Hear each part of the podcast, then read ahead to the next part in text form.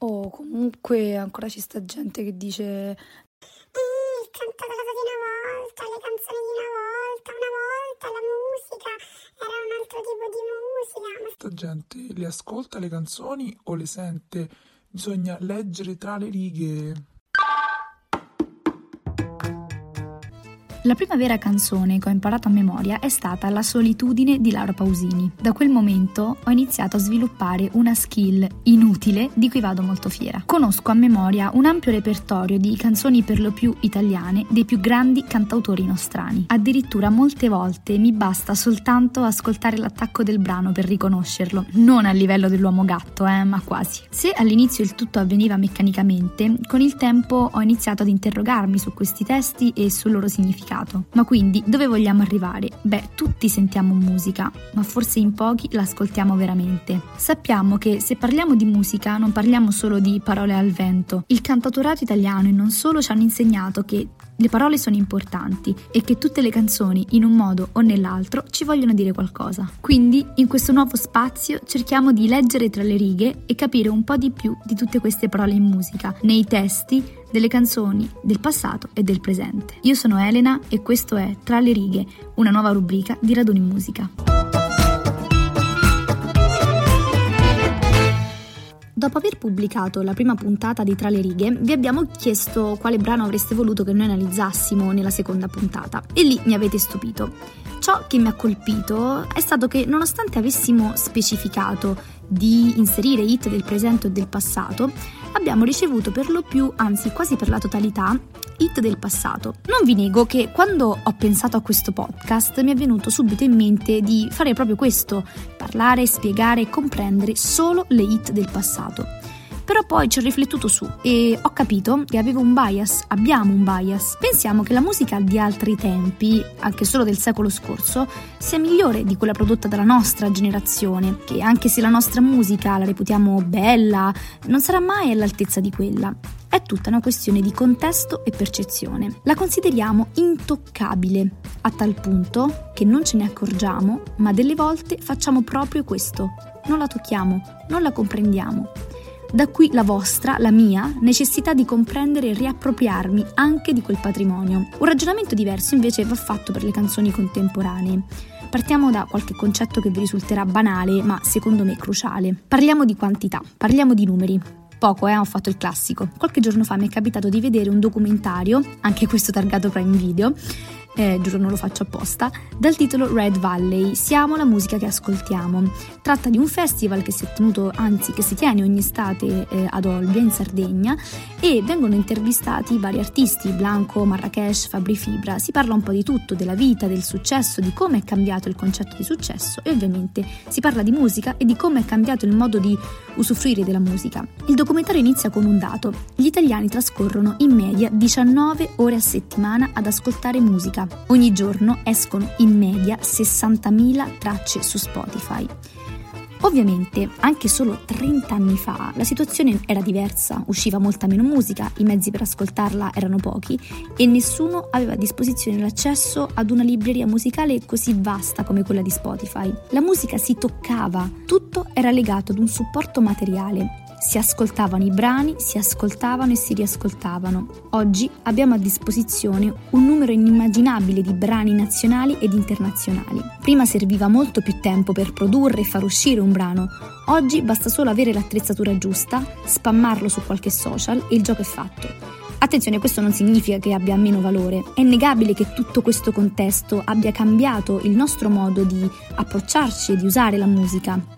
Molto spesso la ascoltiamo, la mastichiamo, la digeriamo senza neanche accorgercene. Se ora vi dovessi chiedere quanti album recentemente usciti avete ascoltato per intero, quante canzoni sapete a memoria? Qual è il vostro verso preferito del vostro brano preferito? Quindi, anche se parliamo di un'azione un po' più complessa, che sfida il grande tiranno che è il tempo, qui a Tra le righe lo facciamo, svisceriamo anche i brani contemporanei per farli sopravvivere più di una stagione, più di una storia Instagram. Di più, benvenuti in una nuova puntata di Tra le righe.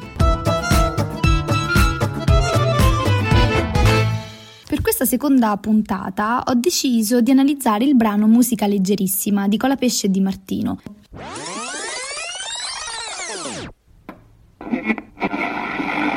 La canzone ha partecipato alla 71esima edizione del Festival di Sanremo, classificandosi quarta. Ma chi sono Cola Pesce e Di Martino? Partiamo da un tratto comune, sono entrambi dei cantautori e dei musicisti siciliani. Partiamo da Cola Pesce. Al secolo Lorenzo Urciullo, classe 1983, inizia la sua carriera eh, creando una band dal nome, lasciatemi dire, geniale, Albano Power. Il suo nome d'arte deriva da una leggenda siciliana del XII secolo. La versione più conosciuta è quella messinese. Un pescatore viene soprannominato Colapesce per la sua abilità di immergersi in acqua e risalire raccontando meraviglie.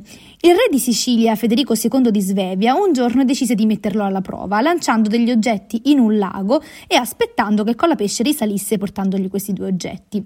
I primi due oggetti vengono recuperati dal pescatore, il terzo oggetto però scende più in profondità e Colapesce non risale. Ci sono molte versioni eh, del finale di questa leggenda. La più diffusa racconta che Colapesce, scendendo in profondità, avesse visto che la Sicilia poggiava su tre colonne, tra cui una piena di crepe e segnata dal tempo. Allora decise di rimanere sott'acqua sorreggendo la colonna per evitare che la Sicilia sprofondasse. Si narra che ancora oggi si trovi lì. Colapesce ha debuttato da solista nel 2012 con l'album Un meraviglioso declino che gli ha fatto vincere la Targa Tenco come miglior opera prima. Tra i vari brani scritti da Colapesce si annovera anche il singolo Lo stretto necessario scritto insieme a Levante e appunto Di Martino. Chi è invece Di Martino? Antonio Di Martino, anche lui inizia la sua carriera carriera all'interno di una band dal nome Famelica nel 1998. Il suo primo album ha eh, il titolo di Cara Maestra abbiamo perso. Tra le varie collaborazioni della band si annoverano anche Bruno Risas, Francesco Bianconi, Marta sui tubi. Colapesce e Di Martino si conoscono a Mazzara del Vallo proprio perché Colapesce apre un concerto di Di Martino. Pochi anni dopo decidono di scrivere un album insieme dal nome Immortali e eh, come gli stessi autori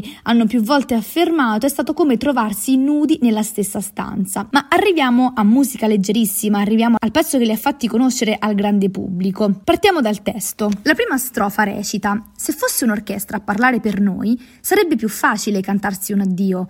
Diventare adulti sarebbe un crescendo di violini e guai. I tamburi annunciano un temporale il maestro è andato via. Nella prima strofa ehm, i due autori ci fanno subito capire che vogliono realizzare un parallelismo tra l'essere umano, la figura dell'uomo e un'orchestra. Infatti, se fosse un'orchestra a poter parlare per noi, se potesse avere la nostra voce per esprimersi, sarebbe molto più facile cantare addirittura un addio, qualcosa di molto doloroso. Diventare adulti, crescere, sarebbe un crescendo di violini, quasi a nobilitare questo, questo percorso difficile e tortuoso della vita. I guai sarebbero annunciati suonati dai tamburi. E poi l'ultimo verso della prima strofa che è fondamentale se non il verso chiave di tutto il brano. Il maestro è andato via. Si vuole proprio rappresentare il fatto che quando arriva il temporale quando arrivano i problemi molto spesso ci sono delle fasi della vita dell'uomo in cui la razionalità il cervello ciò che ci guida in realtà non c'è più non abbiamo più un faro nella nebbia. E quindi inizia il primo ritornello, perché quando il maestro va via e l'orchestra si ritrova a dover suonare da sola, abbiamo bisogno di qualcosa che ci aiuti, in questo caso la musica leggera. Metti un po' di musica leggera, perché ho voglia di niente, anzi leggerissima, parole senza mistero, allegre ma non troppo. Metti un po' di musica leggera nel silenzio assordante, per non cadere dentro al buco nero, che sta ad un passo da noi. Da noi? Più o meno. Ed ecco che il ritornello introduce il tema portante, ovvero quello della musica leggera, musica leggerissima. Ma che cos'è in realtà la musica leggera? La musica leggera è un genere musicale che ha origine già nel XX secolo, con la nascita dell'industria musicale e la musica leggera si distingue da quella colta, classica, per un linguaggio semplice e schematico. Richiede poco impegno per essere capita e deve piacere subito perché deve attirare le grandi masse. Il fatto che sia leggera e che sia facile da ascoltare non significa che sia priva di significato. Ma andiamo avanti nel brano, nella seconda strofa. Se bastasse un concerto per far nascere un fiore tra i palazzi distrutti dalle bombe nemiche, nel nome di un dio che non esce fuori col temporale, il maestro è andato via. Anche in questa seconda strofa all'orchestra viene attribuito un valore salvifico, quindi se bastasse un concerto per far nascere nuova vita, per far nascere un fiore, anche laddove la vita non c'è più, nei palazzi distrutti dalle bombe nemiche, in nome di un Dio che non esce fuori col temporale, che ovviamente sta a significare non solo la figura religiosa, ma anche tutte quelle credenze, tutte quelle certezze che abbiamo che in realtà poi quando insorgono i problemi se ne vanno e anche qui il maestro è andato via. E poi abbiamo la ripetizione canzone del ritornello. E poi c'è lo special, rimane in sottofondo, dentro ai supermercati, la cantano i soldati, figli alcolizzati, preti progressisti, la senti nei quartieri assolati, che rimbomba leggera, si annida nei pensieri, in palestra, tiene in piedi una festa anche di merda, ripensa alla tua vita, alle cose che hai lasciato, cadere nello spazio della tua indifferenza animale. E viene proprio descritto il luogo comune della musica leggera, ma in realtà viene descritto ma anche scardinato, perché questa musica leggera rimane in sottofondo, la senti ovunque, ai supermercati, la cantano tutti, i soldati, i figli alcolizzati, i preti progressisti, la senti addirittura nei quartieri assolati, rimbomba, leggera, però è una musica che si annida nella tua testa, si annida nella testa perché nel frattempo tu ripensi alla tua vita, alle cose che hai lasciato, a quelle cose che hai lasciato cadere in quel baratro di cui parlavamo prima, dell'indifferenza animale. Quindi forse è una musica leggera sì, ma che ti aiuta a pensare. Poi abbiamo una ripetizione di Metti un po' di musica leggera e la ripetizione del, eh, del ritornello finale. E quindi cosa vogliono dirci con la pesce di Martino? Nel cercare informazioni anche per questa puntata mi sono imbattuta in un podcast dal nome Con la pesce di Martino a Sanremo, storia leggerissima di qualcosa che non rifaremo. È un podcast all'interno del quale eh, vengono presentate 5-6 puntate eh, che eh, accompagnano i due cantautori all'interno dell'esperienza sanremese. E in uno di questi episodi i due cantautori spiegano, dopo la prima esibizione eh, sanremese, il loro brano è entrato a far parte delle classifiche delle radio, anzi è diventato il brano più suonato in radio. E loro più volte ovviamente venivano intervistati e all'interno del podcast spiegano come molti avessero proprio eh, compreso musica leggerissima solo come un brano leggero, tranquillo, quello che poi diventato insomma un tormentone, ma in realtà musica leggerissima sia un brano dal tono quasi tragicomico, un tono leggero che però racconta un periodo difficile della vita dell'uomo, un momento difficile di, per tutti noi, il momento in cui si perde la guida, si perde la strada, si è a un passo dal baratro e, e l'unica cosa che forse ci salva è proprio questa musica leggera, perché noi a quella musica leggera diamo un'importanza diversa, si annida nella nostra testa, ci fa pensare, ci fa capire e eh, soprattutto rompe quel silenzio assordante. E quindi questa era la seconda puntata di Tra le righe. Io vi invito a seguirci sui nostri canali social, a seguire le altre rubriche che usciranno in questa settimana. Vi invito anche a lasciarci nei commenti ai post o in risposta alle storie altri brani che vorreste che noi analizzassimo. Io vi saluto e ci sentiamo alla prossima puntata di Tra le righe.